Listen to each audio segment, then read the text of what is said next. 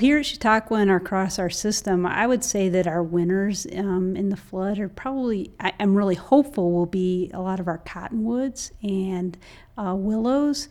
If you think about our stream systems these days, we don't have a lot of young cottonwoods replacing some of our older cottonwoods. And so um, cottonwoods do require this sort of cleansing, um, scouring river process in order to get established. And um, we're really excited that hopefully we'll have a great new crop of young cottonwoods. Would you explain that to us? I don't quite understand why cottonwoods require a scouring process.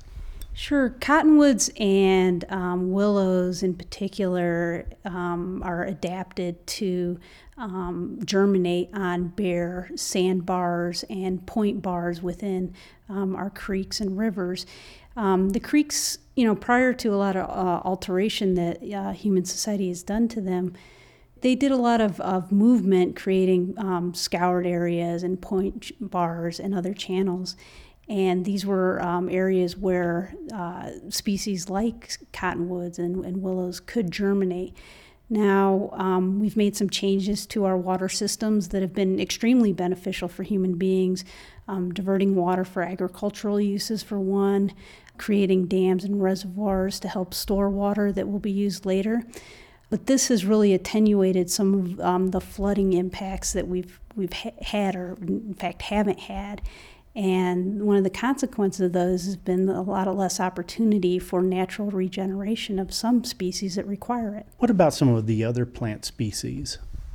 Unfortunately, a lot of our weeds are going to be a big winner because um, there's been um, new places created for them to grow where they have quite a bit less competition with with other species. And so areas that have in the upland areas that have scoured out or you know due to landslides even we've had some minor landslides. You might see you know an explosion of weeds to start with and hopefully over time some of the native species will outcompete.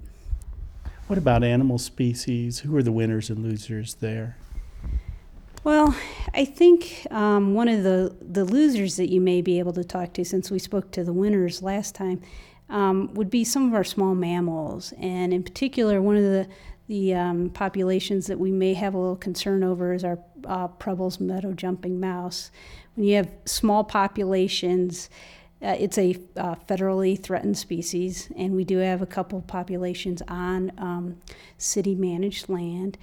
And we're very lucky to have that. Now, you know, when you only have a few populations up and down the front range, one that gets particularly hard hit can be problematic because there aren't other populations to help rebuild the one here in Boulder. And so, you know, small mammals have a much more difficult time moving away from danger than some of our large mammals. So, and these mice in particular, some of them may have already been burrowed in and um, trying to hibernate and depending on how the um, floodwaters affected their hibernation areas it, it could be problematic but you know it's it's one of those things where we have to wait and see so they haven't been surveyed yet no, um, it's not really the time to survey for them.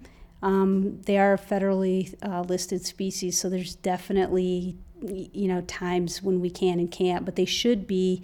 Um, they're either hibernating right now or they would be looking for hibernation um, spots, and so it's not a time that we would try to disrupt some of their normal movements. We will probably try to need to wait until next year when they're active in the summer. What about the larger species like bears? Well, I think the impact that you're going to find on bears is that in some of our drainage ways and creeks, there was quite a bit of scouring and removal of uh, the berry bearing um, bushes. So, you know, our native bushes like our native plums and our choke cherries that provided quite a bit of food for bears as they prepared for um, hibernation you know, with these food sources gone, you know, they may be looking for other avenues, and this this could definitely have an impact on on our bears. This would definitely be the time of year where they were looking to put weight on. You know, I think one of the concerns that we have as a city is that they're going to be looking for food sources in the city, and that there may be more um, interface with human beings, and that's not always the ideal situation for either uh, the those that are interfacing with one of the bears or the humans. So, It certainly was negative for human beings because there are so many of us now with such a tremendous built infrastructure. So when we talk about these sort of negative consequences, is it fair to look at what's going on in the park and, and think of it in those negative terms, or is it best to think of this in terms of this is a natural these are natural processes that are playing out. Some individual animals individual species uh, will suffer and some will grow but this is a uh, this is the the function of nature Yeah, I, I think it is definitely a function of nature, and that's not to minimize, you know, the very real human impacts. You know, one of the things though that that went on first thing in our department was, you know, an assessment of the human-made infrastructure on open space managed lands, and so, you know, that that interface comes into our work as well. So, um, you know, we had a lot of infrastructure that was damaged and needed to be repaired.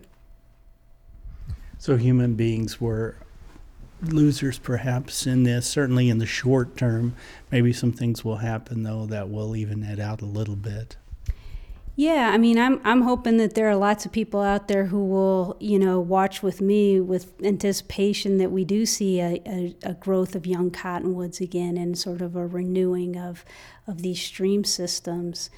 And you know, I think that that can just be a wonderful, beautiful thing for um, for our community to to watch as well. I think things have changed, you know, and, and your favorite landscape, my favorite landscape, you know, other individuals may have had a different vision of how things looked, and that may have changed. But I, I think there's a lot of good things to come out on the landscape.